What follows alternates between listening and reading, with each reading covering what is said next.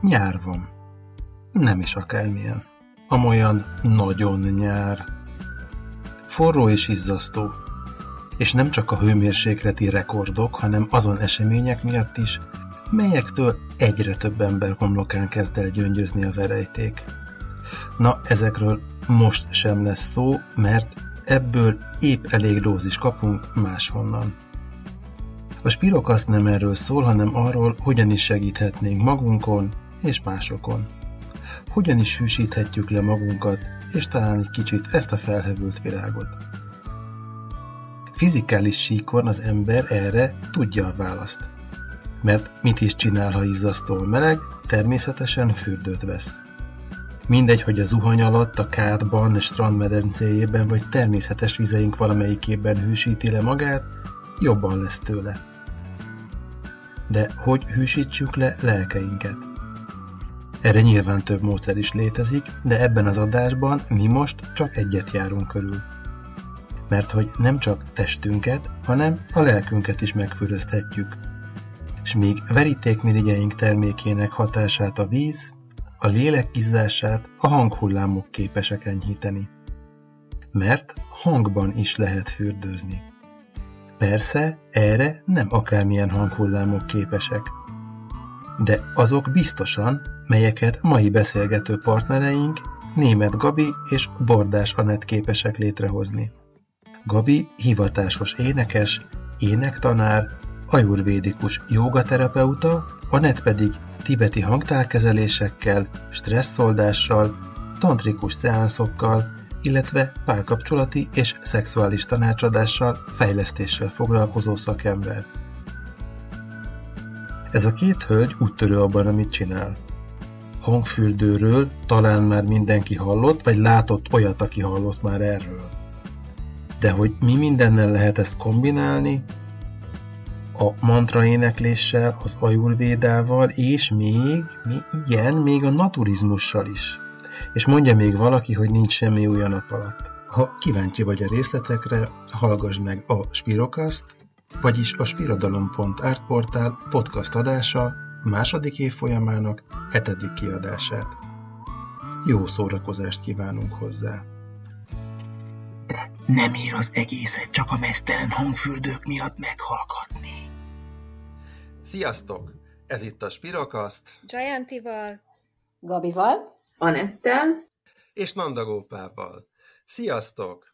Hát ismét itt vagyunk, és Spirokast adást készítünk hosszas szervezés után, ez mindig okoz némi feladatot és komplikációt, de sikerült, és a mai alkalommal több jó hírrel is szolgálhatok nektek. Ugye manapság ki vagyunk éhezve a jó hírekre, mert egyébként úgy kevés van, de az a jó hír, hogy első alkalommal csatlakozik hozzánk a podcastban Gabi, német Gabi, aki már egy ideje, a, ugye Spiradalmár társunk, de podcastban most szerepel először, mint podcaster, úgyhogy szeretettel köszöntünk, Gabi.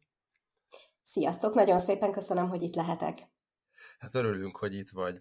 Gabi, ma te kettős szerepbe leszel, mert egyrészt, mint podcaster fogsz itt szerepelni velünk, másrészt, mint a faggatózás egyik céltáblája, hogy mindjárt eláruljuk, hogy ez miért van így. És van egy vendégünk is, köszöntjük szeretettel Bordás Anettet. Szia, Anett! Sziasztok! Én is nagyon szépen köszönöm a meghívást. Hát mi köszönjük, hogy elfogadtad a meghívásunkat. Egy nagyon érdekes és izgalmas témáról fogunk ma beszélgetni, mégpedig a hangterápiáról és az ehhez kapcsolódó egyéb ilyen terápiás vagy segítő lehetőségekről. Hagy kérjem először, hogy egy, egy picit röviden mutatkozz be nekünk.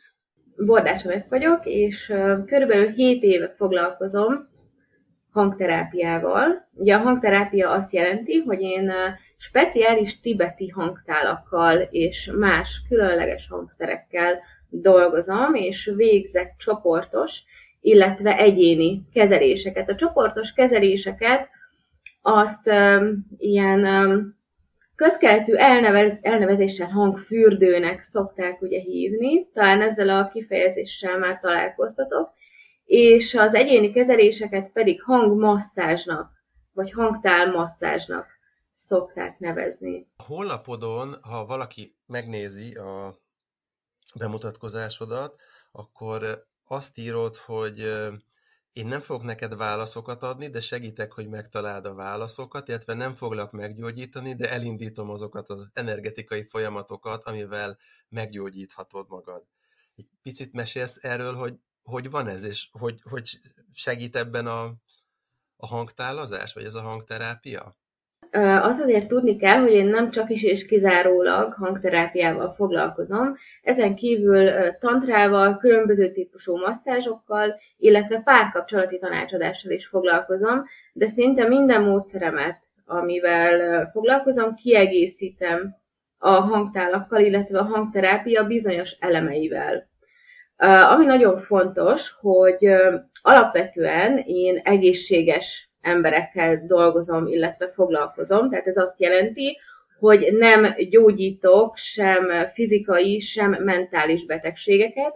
Én olyan emberekkel dolgozom, akiknek, akik alapvetően egészségesek, viszont van valamilyen elakadás az életükbe.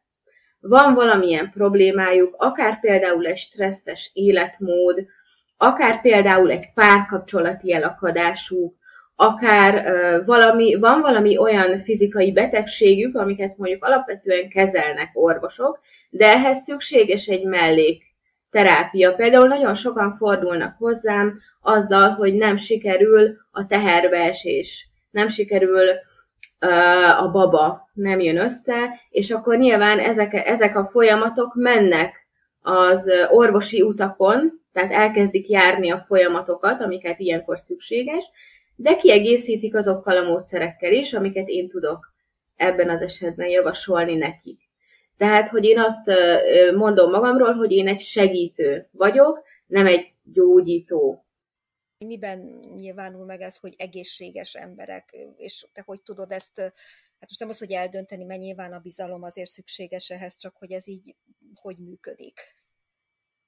Hát eldönteni ez tök nehéz. Tehát nyilván, hogyha valaki bejön hozzám, és azt mondja, hogy neki van egy mondjuk egy posztraumás stressz szindrómája, ami mondjuk egy elég komoly mentális zavar, akkor azt, azt fogom neki mondani, hogy bocsánat, de ez nem az én kompetenciám. Nyilván nem mindenki ilyen tudatos a saját betegségére, tehát van olyan, hogy már elkezdjük a közös munkát, és akkor derül ki, hogy valami olyan zavara van, ami, ami már nem az én kompetenciám, tehát például a borderline, vagy bármi ilyesmit érzékelek rajta, amiről úgy érzem, hogy ehhez már tényleg egy pszichológus, pszichiáter, vagy valamilyen, uh, hogy is mondjam, komolyabb, kompetensebb szakember szükségeltetik, akkor megvannak azok a megfelelő személyek, akikhez én őt tovább tudom küldeni, akikkel együtt dolgozom. Tehát például együtt dolgozom uh, pszichológussal, tartunk vele közös programokat,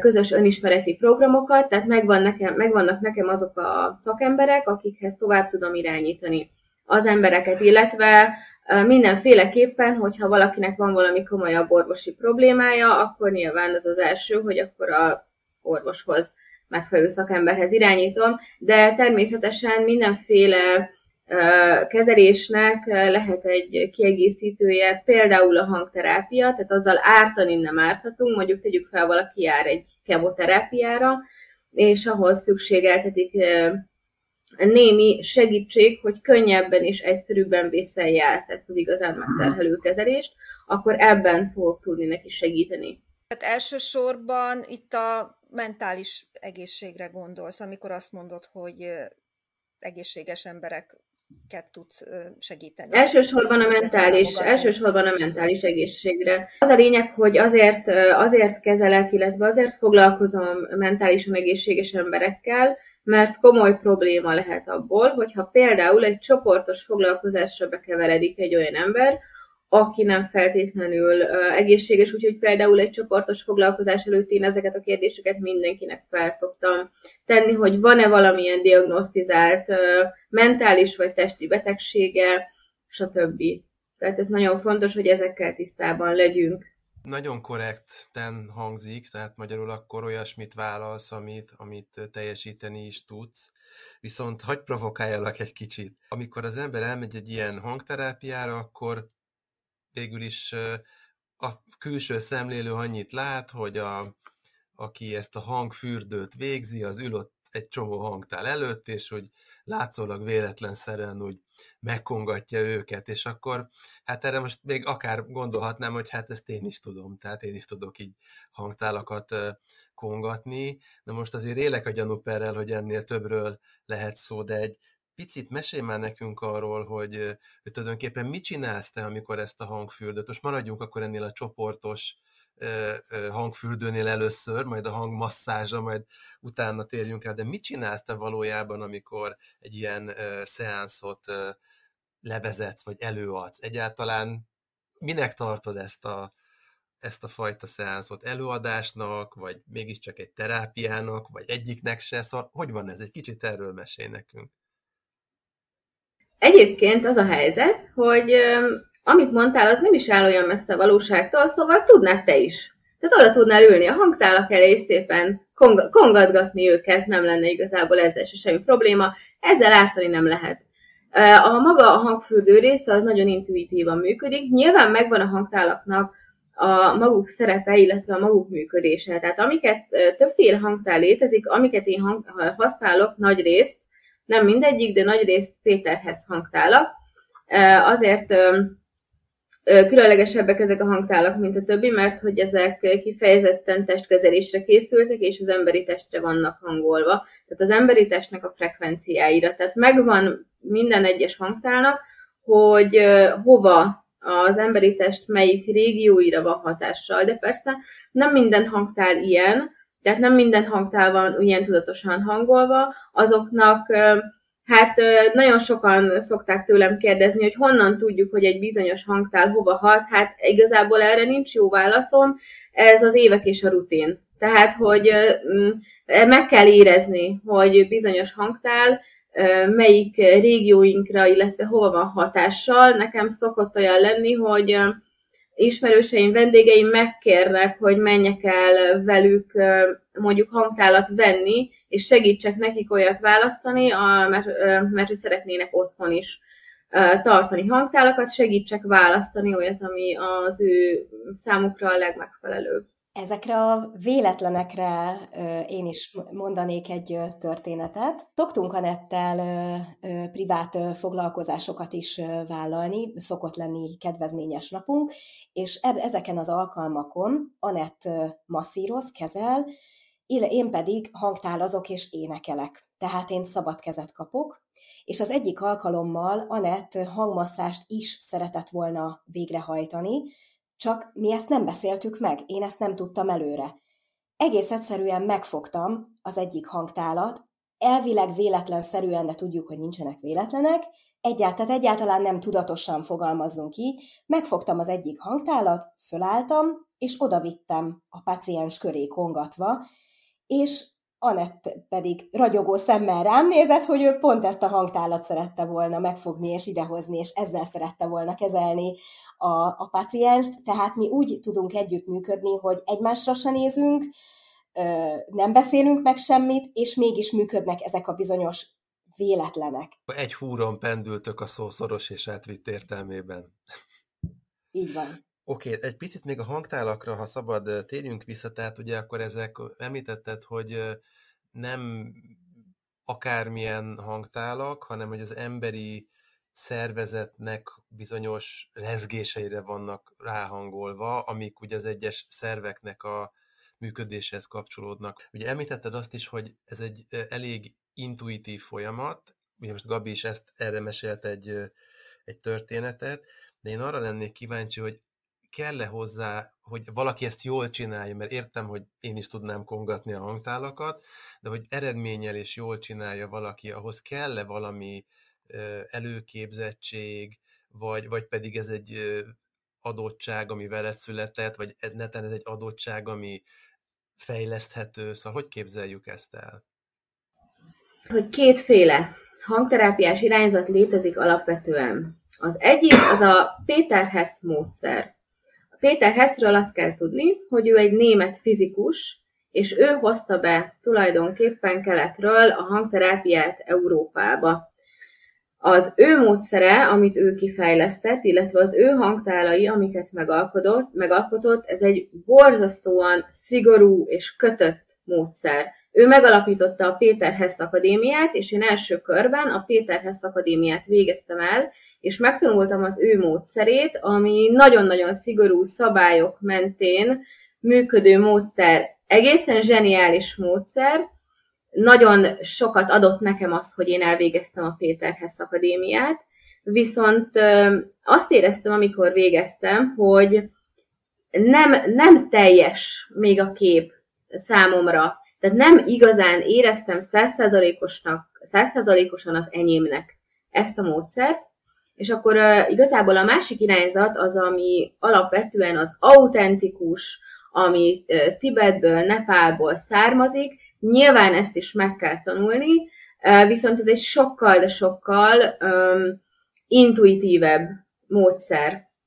Uh, úgyhogy én miután elvégeztem a Péterhez Akadémiát, úgy éreztem, hogy nekem szükségem van a másik irányzatra is, úgyhogy elmentem egy másik képzésre, ahol pedig megtanultam az autentikus módszert egy olyan embertől, aki nagyon sok évig élt, élt kint Nepálban, nem tudom, 15 évig, és akkor onnan behozta tulajdonképpen ezt a módszert, és ott megtanította nekem, hogy hogyan tudjuk ezt egy fokkal intuitívabban végezni. És igazság szerint én mindkét módszerben és mindkét irányzatban találtam olyat, ami számomra befogadható volt, úgyhogy mondhatjuk, hogy egy picit ötvezem a kettőt, és a munkám során a kettőnek az ötvezetét használom. Minden esetre az előképzettségről annyit, hogy én előtte nagyon sokféle típusú energetikai módszert tanultam, tehát reikit hasonlókat, és nyilván ezek segítettek abban, hogy könnyebben elsajátítsam ezt a módszert, de alapvetően én úgy tudom, hogy nem szükségeltetik ahhoz, hogy mondjuk valaki beiratkozzon például a Péterhez Akadémiára az, hogy legyen irány, ilyen irányú előképzettsége. Említetted ezt a kétféle irányzatot, ugye akkor az egyik egy ilyen keletről elhozott és nyugatiasított a nyugati tudományhoz hozzápasszintott módszer, ha jól értettem, hogy ez a Péterhez féle. Igen. A másik pedig egy, egy, hogy mondjam, autentikusabb, ugye ezt a szót használtad. Igen. Milyen különbséget látsz a kettő között? A legfőbb különbség az, hogy ugye nyilván Péterhez egy, egy fizikus, egy férfi, egy német ember, az ő módszere az tényleg ilyen borzasztóan szigorú, és nagyon kötött, és nagyon szabályokra épülő, és nagyon szigorú. Számomra ez kevésbé volt befogadható, a másik az pedig szinte teljes mértékben intuitív Um, nyilván ott is megvannak a szabályok, tehát mondjuk annak megvan a szabályszerűsége, hogy hogyan és hová szabad a hangtálakat helyezni a testen, ott hogyan mozgatjuk, stb. Tehát vannak azért olyan dolgok, amiket így meg kell tanulni, de alapvetően sokkal, de sokkal nagyobb szerepe van az intuíciónak, talán ez a kettő között a legnagyobb különbség. Tudod kombinálni a kettőt, meríteni mind a kettőből? Egyáltalán lehet ilyet csinálni? A kétféle módszernél, hogy Igen, abszolút. össze lehet vegyíteni őket? Igen, én abszolút összevegyítem őket. Például, ami nagyon fontos, hogy én a Péterhez hangtálakat használom testkezelésre. Ezek az egyedüli hangtálak egyébként, amik kifejezetten tényleg testkezelésre valóak. Nyilván a Péterhez módszer, illetve a Péterhez akadémia ők szigorúak abból a szempontból, hogy csak is és kizárólag ezek a hangtálak használhatóak testkezelésre, Nyilván ez a, alapvetően nem feltétlenül van így, tehát hogy akik ott Nepálban és Tibetben használják ezeket a tálakat kezelésre, ők biztos, hogy nem Péterhez tálakat használnak. Ami nagyon fontos szerintem, hogy a, olyan hangtálakat használjunk, amik autentikus körülmények között Tibetben vagy Nepálban hangtál kovácsok által készült hangtálak. Tehát, hogy nyilván a hangtálakból is vannak már ilyen olcsó géppel készült kínai változatok, mm. hogy olyanokat ne, azokat semmiképpen sem. Ez az egy, ami, ami szerintem ilyen nagyon fontos dolog. Mi történik tulajdonképpen, amikor mondjuk egy ilyen csoportos hangfürdőt csinálsz? Tehát oké, okay, hogy zengenek a tálak, meg mennek a rezgések, de hogyan hat ez? És hogyan fejt ki ez olyan hatást, amitől mondjuk jobban lesznek azok, akik bemennek egy ilyen szeánszra? Azt szoktam mondani, hogy valahol a hangfürdő is olyan, mint egy vezetett meditáció, csak nem, nem mi vezetjük ezt a meditációt, hanem a hangok vezetik a meditációt, és hogyha kellőképpen ott vannak az emberek a jelenben, és hagyják, hogy ezek a hangok elvezessék őket valahová, akkor azzal igazán, igazán transformatív dolgok indulhatnak be a szervezetükben. De egyébként tényleg van olyan, hogy egyszerűen valaki csak egy jót pihen, elképesztően ilyen, ilyen nyugodt és nagyon, nagyon ilyen, ilyen pihentető szokott lenni a hangfürdő, de van, hogy pont ellenkezőleg van, hogy pont valakiből felkavarodik valami olyan dolog, ami éppen ott abban a szituációban iszonyatosan erős érzelmi reakciókat vált ki. Tehát elő szokott fordulni, hogy valaki sír, valaki nevet, de találkoztunk már igazság szerint olyannal is, hogy valaki felállt és kirohant, mert éppen abban a szituációban annyira erős hatással volt rá valamelyik hang. Ugye amikor a hangokról, meg a hangok hatásáról ö, szoktunk beszélni, akkor előbb-utóbb a mantra mindig szóba kerül, ugye, mint, mint az egyik legősibb formája ugye a hangrezgések felhasználásának. És ha jól tudom, akkor ti is használtok mantrákat a, a szeánszok során, vagy ezek hangfürdőitek során. Meséltek erről egy kicsit, hogy, hogy működik, milyen mantrákat használtok, mi alapján választotok, hogy képzeljük ezt el? Igen, így van. Hát mi, amikor 2020 nyarán találkoztunk Hát erről a Gabi tud bővebben Vicces volt, mert az, az én fejemben nem fordult meg ilyesmi. E, még akkor én elmentem egy energetikai kezelésre Anethez, mert úgy éreztem, hogy teljesen másfele halad az életem, mint amerre szeretném. Pontosabban nem halad az életem sem erre. És olyannyira nagy hatással volt ránk mindkettőnkre ez az energetikai kezelés, hogy utána Anett megkérdezte, hogy van-e kedvem vele dolgozni. Hát mondom, jó, igen, de hogy? És ekkor derült ki, hogy engem, mint énekest szeretne, mint énekessel szeretne velem dolgozni, méghozzá úgy, hogy ő hangtálazik, én pedig mantrákat énekelek.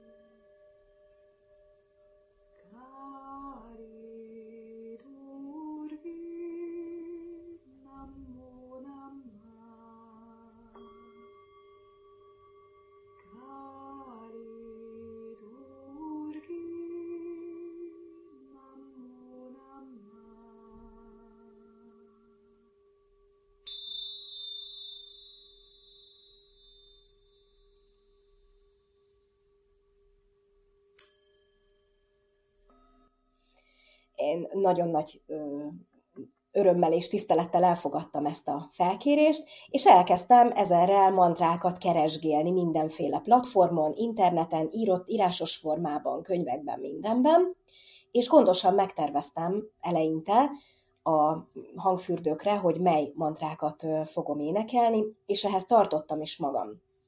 Aztán, amikor elindultak a privát programjaink is, tehát az egyszemélyes programjaink is, akkor kezdtem el erre a dologra jobban ráérezni, és akkor kezdtem el intuitívabb lenni ezzel kapcsolatban.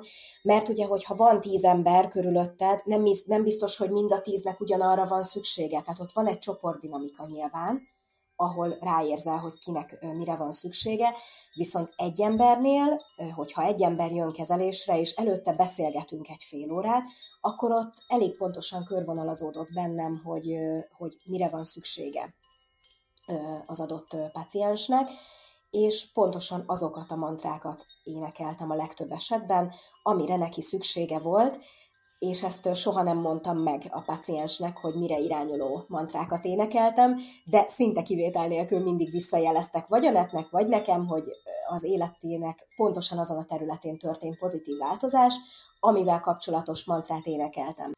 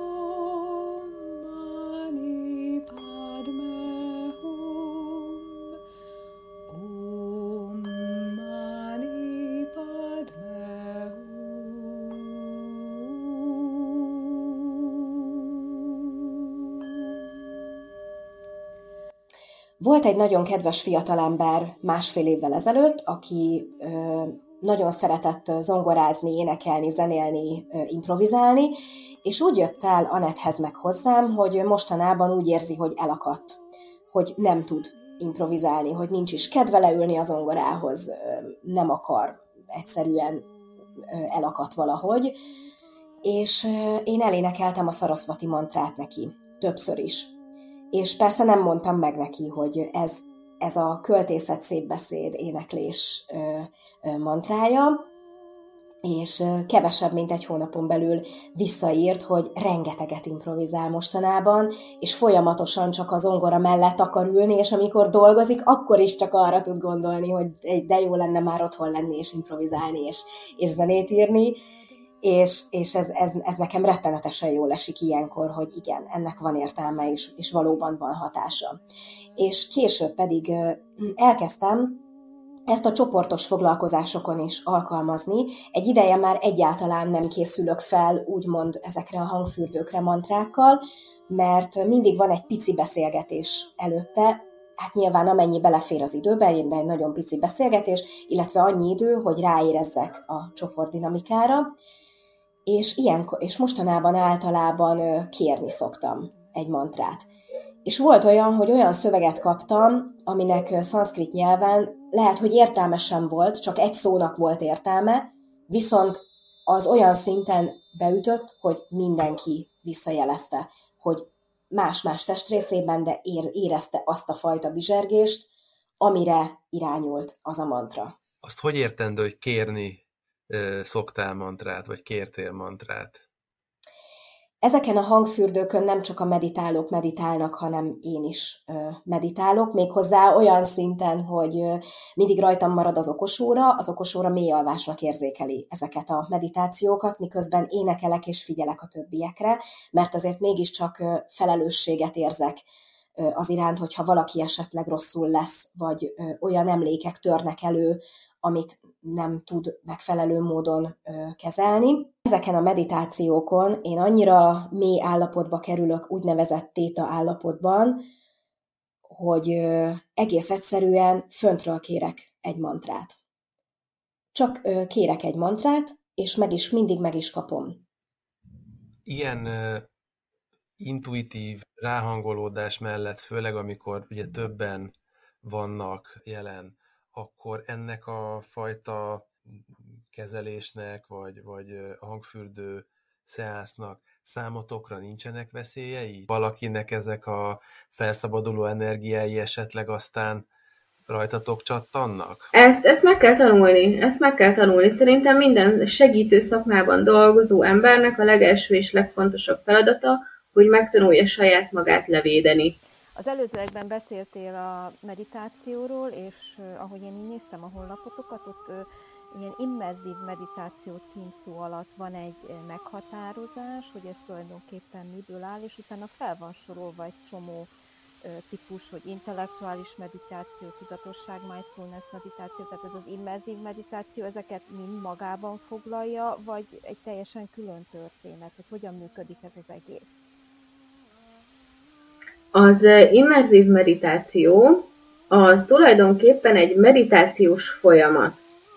Tehát úgy képzeljétek ezt el, hogy mondjuk eljön valaki egy hangtálas meditációra egy alkalomra, az tök jó, mert hogy általában mindenki boldogan, kiegyensúlyozottan és kisimultan szokott távozni, aztán elmegy tőlünk, és visszazökken a hétköznapokban, és általában ez a kisimultság elég hamar megszűnik. Tehát valójában ez tulajdonképpen nem ad egy tartós változást az ember életéhez, hanem mindig inkább egy tüneti kezelés. Az immerzív meditáció viszont egy meditációs folyamat, ahol úgy építjük föl ezeket a folyamatokat, hogy az egy valódi és minőségi változást hozzon az ember életében azáltal, hogy átprogramozzuk a tudatalattiában működő folyamatokat. Tehát például, hogyha valakibe bele van kódolva az, hogy nem tud szeretetet befogadni, mert nem tanulta meg, hogy hogyan kell, akkor azt egy folyamat segítségével szépen felépítjük mind a testét, mind a lelkét, mind az elméjét ráhangolva arra, hogy tanuljon meg szeretetet befogadni. Ez, ez nyilván azért kell, hogy több alkalom legyen, mert ugye alapvetően ez úgy működik, hogy valakinek, hogyha mondjuk tegyük fel egész életében pici gyerekkorától kezdve, a szeretet az egy hiányállapot, akkor tulajdonképpen összekötődik. A szeretet fogalma, mint olyan, összekötődik azzal, hogy, hogy hiány, összekötődik azzal, hogy szomorúság, összekötődik egy csomó negatív dologgal az agyában, tehát meghallja azt a szót, hogy szeretet, és azzal együtt bekapcsol még egy csomó minden um, a tudatalattiában. És igazság szerint nekünk az a lényeg, ezekben az immerzív meditációkban, hogy ezt, ezt a sok úgymond szutykot, ami hozzá kötődik ehhez a tiszta dologhoz, mint szeretet, kikapcsoljuk, és, egy, és megtanuljuk, megtanítsuk őt, hogy hogyan lehet valójában a szeretetet befogadni.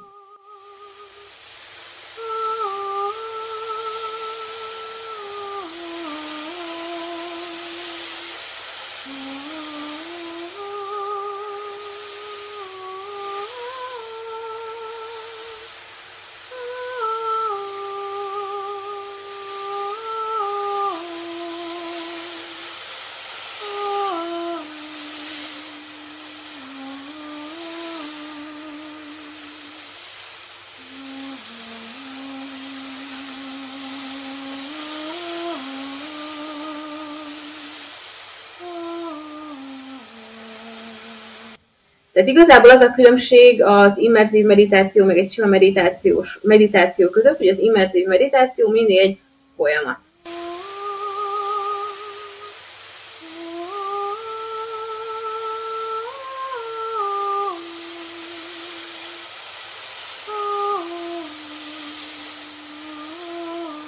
Ezeket a módszereket tényleg nagyon széles körű és ilyen nagyon-nagyon komoly és érdekes módszerek saját magatokon szoktátok alkalmazni? Ha igen, akkor, akkor így hogyan, vagy, vagy milyen módon? Hát én őszintén szólva saját magamon nem tudom, meg nem is szeretném alkalmazni, tehát nekem is vannak olyan hangterapeuták, meg olyan tantra masszőrök, meg olyan segítő emberek, akikhez én szívesen megyek. Tehát én azt gondolom, hogy ezek, ezeket a módszereket valamennyire biztosan lehet alkalmazni magunkon. Például amikor van egy menstruációs görcsöm, hasamra teszem a hangtálakat, akkor az tök jó Tehát ilyen, ilyen, ilyen kisebb dolgokra tök jó, de hogyha egy komoly kezelést szeretnék, nyilván egy komoly kezelést magamon végrehajtani nem tudok, de elmegyek más szakemberekhez, nem tudom, Gabi, te hogy vagy ezzel?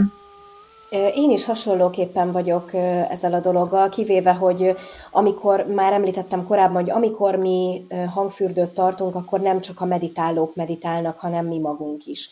Tehát ez az úgynevezett pavlovi őrszem funkció, amiben ilyenkor a test van, általában kisgyerekes édesanyákra jellemző, hogy a legnagyobb buli kellős közepén tudnak mélyalvást produkálni, de hogyha a gyerek köhint kettőt, akkor azonnal fent vannak. Na ugyanilyen helyzetben vagyok én is ezeken a meditációkon, mindenkinek minden rezdülésére figyelek, énekelek, becsukott szemmel, de közben meg teljesen máshol járok.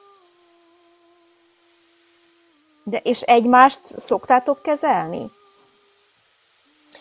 Eleinte volt, volt a Manetnél energetikai kezelésem, és akkor kezelte engem is nagyon nagy sikerrel, de erre a területre viszont fokozottan igaz az, hogy minél jobban ismeri az ember a másikat, és minél közelebbi kapcsolatba kerül vele, annál kevésbé hatékony egy ilyen kezelés. Tehát én is úgy vagyok vele, hogy mind a tanítással kapcsolatban, mind pedig akár egy access bars kezeléssel kapcsolatban, vagy akár egy bármilyen terápiával kapcsolatban, hogy amíg nincs hozzám nagyon közel az illető, és nem vagyunk barátságban, addig hatékony. Amint már barátság van köztünk, túlságosan belső ember vagyok ahhoz, hogy hatékony tudjak lenni.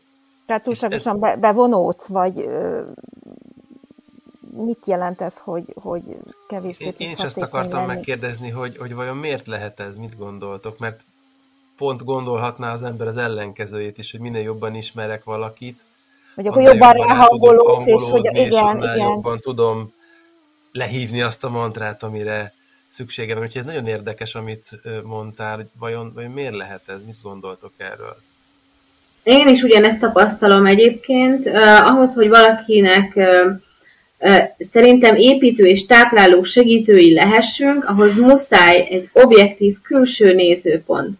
És hogyha valakihez érzelmileg kötődünk, akkor nem tudunk egy objektív külső nézőpontban lenni, és azért nem is látjuk olyan tisztán a képet, mint ahogy láthatnánk, úgyhogy a közeli családtagjaimat, szeretteimet, ha valami komolyabb problémájuk van, én is inkább olyan segítőhöz küldöm, akik bele tudnak helyezkedni ebbe az objektív külső nézőpontba.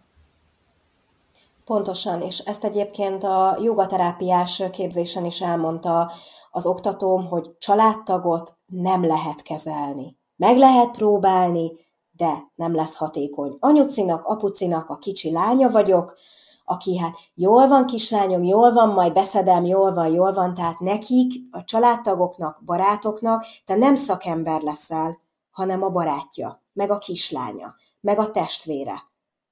És Tehát, nem, nem úgy fogadják el tőled az információt, illetve a segítséget. Nem csak nem úgy fogadják el, mi sem vagyunk annyira Igen. hatékonyak, mint segítők, mert túlságosan benne vagyunk valamiben érzelmileg, és hogyha az ember valamiben benne van érzelmileg, akkor, akkor ahogy Anett nagyon ö, szuperül megfogalmazta, nem tud egy külső objektív képet felállítani.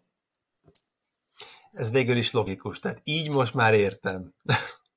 Volt-e a praxisotokban olyan, olyan eset, amit nyilván név nélkül de szívesen elmesélnétek? Igen, én nekem, aki első körben eszembe jut, ő egy idősebb úr volt, aki sztrókot kapott, és lebénult a fél oldala, és amikor elkezdett hozzám hangmasszázsra járni, akkor már évek óta élt vízhajtókon, és képzeljétek el, hogy az első alkalom után végleg el tudta hagyni a vízhajtót, és iszonyatosan roham tempóban elkezdett javulni az állapota, onnantól kezdve, hogy elkezdett, elkezdett hozzám járni. Ez azért van, mert ugye a hangtálaknak a rezgése az a test folyadékokon keresztül nagyon mélyre tud jutni arról, még ugye nem beszéltünk, hogy mi a különbség a hang fürdő és a hangmasszás között. Ugye a hangmasszásnál azt kell tudni, hogy ott a testre teszem rá a hangtálakat. Ezeknek a rezgése a testfolyadékokon keresztül gyakorlatilag eljut a testben mindenhová, olyan, mint hogyha egy kicsit belülről is átmasszírozná az embereket, Úgyhogy kifejezetten az ilyen lebénult uh, stroke utáni állapotokat hihetetlen gyorsan tudja regenerálni. És uh, például ez egy ilyen nagy sikertörténet volt nekem, ez kifejezetten ugye egy testi uh, probléma, amire nagyon jók szoktak lenni még a hangtálak, és nagyon sok ilyen sikertörténetem van, azzal kifejezetten például a gyászfeldolgozás. És a gyászfeldolgozásnak is ugye azért tud nagyon jót tenni, mert sokszor ilyenkor az emberek nem nagyon tudnak mit mondani. Tehát ugye nincsenek szavaink nagyon a gyászra. Tehát, hogy hiába megyek el egy pszichológushoz, nem nagyon tudok mit mondani, csak azt, hogy borzasztóan szomorú vagyok, és nem tudom, mit csináljak. Viszont itt ugye nem is kell mit mondaniuk, egyszerűen felfekszenek a masztázságyra, én rájuk teszem a hangtálakat, és amikor eljön, elmennek tőlem, akkor egyszerűen csak azt érzik, hogy egy picit könnyebb, egy picit, egy picit egyszerűbbek a hétköznapok, úgyhogy például feldolgozásra kifejezetten szoktam ajánlani a hangtálakat. Úgy tudom, hogy van egy specialitásotok, amit nem tudom, hogy egyébként más rajtatok kívül csinál-e, én még nem hallottam ilyet, de egy picit beszéljünk már arról is, hogy ti tartotok mesztelen hangfürdőket is. Na, ezt hogy kell elképzelni? A mesztelen hangfürdő gondolata az onnan jött, hogy nekem évekig iszonyatosan nagy problémát okozott az, hogy elfogadjam a saját testemet. És nagyon sokat dolgoztam ezen, és minden terápiánál és minden módszernél többet ért, amikor egyszer ledobtam magamról a ruháimat, és kimentem egy naturista strandra, és akkor ott igazából felismertem azt, hogy a testem az, az ugyanúgy, pontosan ugyanúgy elfogadható, mint mindenki más teste, és egy ilyen hatalmas nagy élmény volt nekem akkor azt ott megélni. És akkor ott feküdtünk a vízparton a barátaimmal, és uh, igazából megszületett egy olyan elképzelés, hogy milyen lehet vajon a hangfürdőt átélni mesztelenül. És uh, annyira érdekelt minket ez a dolog, hogy kitaláltuk, hogy akkor így baráti körben tartunk egy ilyen mesztelen hangfürdőt, és megnézzük, hogy milyen lesz.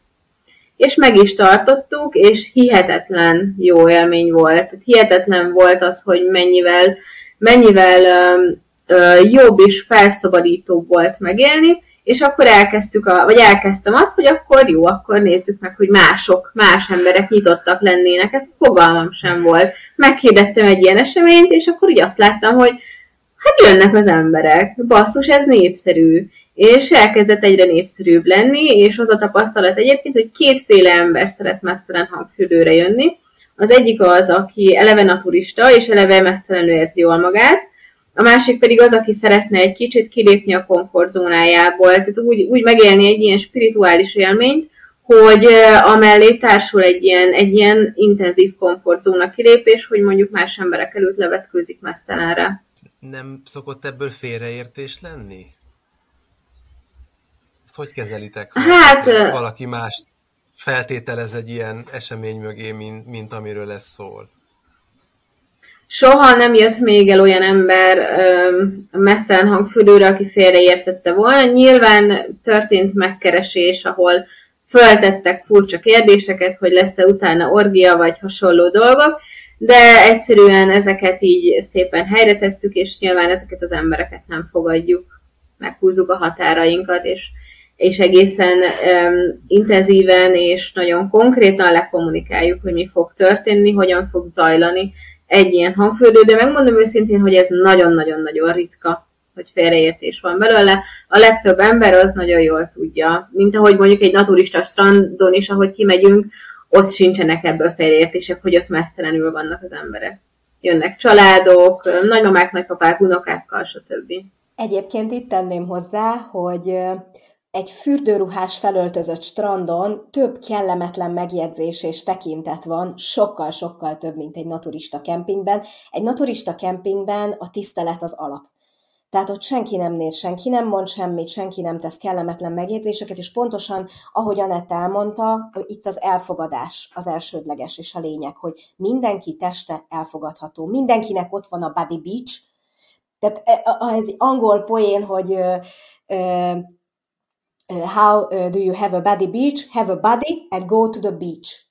Tehát ez a, ennek a poénnak is az az alapja, hogy mindenki teste tökéletesen alkalmas arra, hogy strandra menjen, és senki testén nincsen semmilyen gyaláznivaló, vagy, vagy bármi, amit ne lehetne elfogadni és tisztelni. És egyébként még annyit tennék hozzá, hogy ezek a hangfürdők fizikálisan is teljesen mások mesztelenül, mert egy csomó rezgést, hangrezgést felfog a ruha, hogyha ruhában vagy egy ilyen hangfürdőn, viszont hogyha nincs rajtad ruha, akkor minden a bőrödön rezeg, és elképesztően összesen lehet hasonlítani ezt az érzést.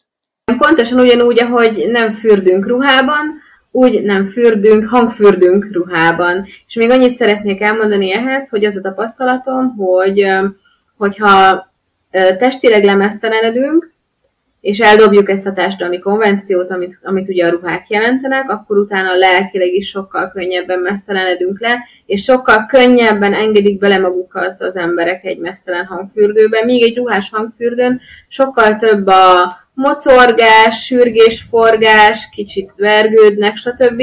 Addig a mesztelenen azt látom, hogy mindenki ilyen tej, teljesen bele van lazulva, beleengedi magát. Nekem nagyon pozitívak a tapasztalataim ebből a szempontból. Hogy néz ki a gyakorlatban egy ilyen hangfürdő? Általában milyen létszámmal? Csak a résztvevő mesztelen, vagy a terapeuta is mesztelen, vagy, vagy tehát, hogy hogy zajlik ez? Mi kiscsoportos programokat szoktunk tartani, ami azt jelenti, hogy körülbelül egy ilyen 6, maximum 12 fő, ennyi, ennyien tudnak együtt így kényelmesen meditálni, mert azért ez egy nagyon intim közeg, hogyha belegondoltok, szóval, hogy ez azért alapvetően nyilván sokkal intimebb, mint, mint mondjuk egy ruhás hangfürdő, itt abszolút a kis csoportos programokat preferáljuk, és igen, egyébként mi is ugyanúgy mesztelenül vagyunk, mint a résztvevők. Összekombináltátok a hangterápiát a mantrával, a hangterápiát a naturizmussal, hogy még mit kombináltak össze a hangterápiával? Hát a variációknak sosincs vége. Így most azt találtuk ki, hogy egy jogaterápiás workshopot fogunk együtt tartani. Én ugyanis a jurvédikus jogaterapeuta vagyok, és ezt gondoltuk, hogy megünnepeljük ezt egy ilyen workshoppal, méghozzá úgy, hogy hangfürdővel kezdünk, és hangfürdővel is fejezzük be, közben pedig ö, terápiás jelleggel jogázunk, pránajámázunk, illetve beszélek a gyógynövényekről. Ez összesen egy öt órás program lesz ebédszünettel. Hol lehet erre jelentkezni? Hogy, hogy lehet ide bejutni? Anetnél lehet jelentkezni e-mailben, a bordásanett.kukasgmail.com e-mail címem. Oké, okay, akkor majd ezt kitesszük a podcast leírásba, hogyha aki érdekel, az ott meg fogja ezt találni, illetőleg majd a honlapotoknak a, a, a címeit is beteszem majd a podcast leírásba, hogyha valakit ez érdekel, akkor megtaláljon titeket. Van-e valamilyen irodalma ennek a hangtálazásnak? Tudnátok-e ajánlani, tehát aki érdeklődik ez iránt, annak tudnátok-e ajánlani olvasnivalót, vagy, vagy egyszerűen csak azt mondjátok, hogy menjen el hozzátok és tapasztalja meg? Én nem tudok róla, hogy lenne irodalma. Nyilván nekem van egy csomó anyagom róla, ezek mind-mind mind oktatási anyagok azokról a képzésekről, amiket elvégeztem, de én irodalomról nem tudok. Hát lehet, hogy majd egyszer nekem lesz a feladatom, hogy erről írjak valamit szerintem tipikusan az a terület, hogy mint, mint például a síelés, tehát hiába olvasok én a síelésről, nem fogom átélni azt az élményt, amikor síelek, és azt a testérzetet, amikor én megtanulok síelni, hogy hogy kell állnom, és hogy kell fékeznem, hogy ne menjek neki az első fának, és szállítsanak kórházba, illetve azt a környezetet, azt a levegőt, a hegyi levegőt, a, a, azt a napot, amikor a havastájon leég az ember. Tehát teljesen más fizikálisan átélni valamit, mint olvasni róla. Én azt mondom, hogy ez pont nem az a terület, amiről kifejezetten sokat kéne olvasni, ezt át kell élni. De meg tudnál engem tanítani? Tehát, hogyha én mondjuk jelentkeznék nálatok, hogy én szeretnék megtanulni profi módon hangfürdőt és hangmasszást celebrálni, akkor meg tudnátok erre tanítani? Természetesen igen. Én volt már egyébként, hogy tartottam ilyen képzést embereknek, akik megkerestek, hogy szeretnék megtanulni a módszeremet, úgyhogy igen. Hogyha van öt darab hangtálad, akkor azzal már egy testkezelést meg tudsz csinálni. Vannak ilyen Tibet shopok, ott lehet vásárolni ilyen hangtálakat, a Péterhez hangtálakat meg szerintem online lehet beszerezni. Én ajánlom a hangterápiát olyan embereknek, akik valamilyen különleges élményre vágynak. Tehát, hogy az, hogy mondjuk például eljön valaki egy hang masszázsra, és öt darab hangtál rezeg a testén egyszerre, az mindenféleképpen valami olyan élményt fog adni neki, amit eddig még nem élt át.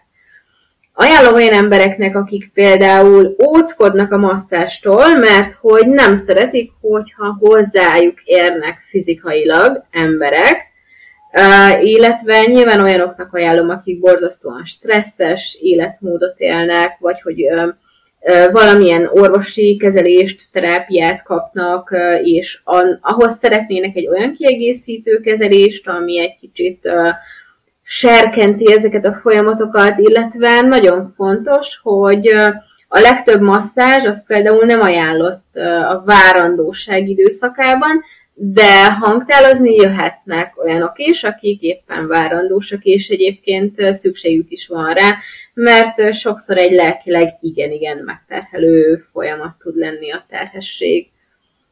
Hát köszönöm szépen a beszélgetést, várjuk az érdeklődőket szeretettel a workshopotokra. Mi számoljatok, számoljatok be, hogy hogy sikerül. Köszönjük szépen! Köszönjük, Köszönjük szépen! szépen. Sziasztok! Sziasztok! Sziasztok.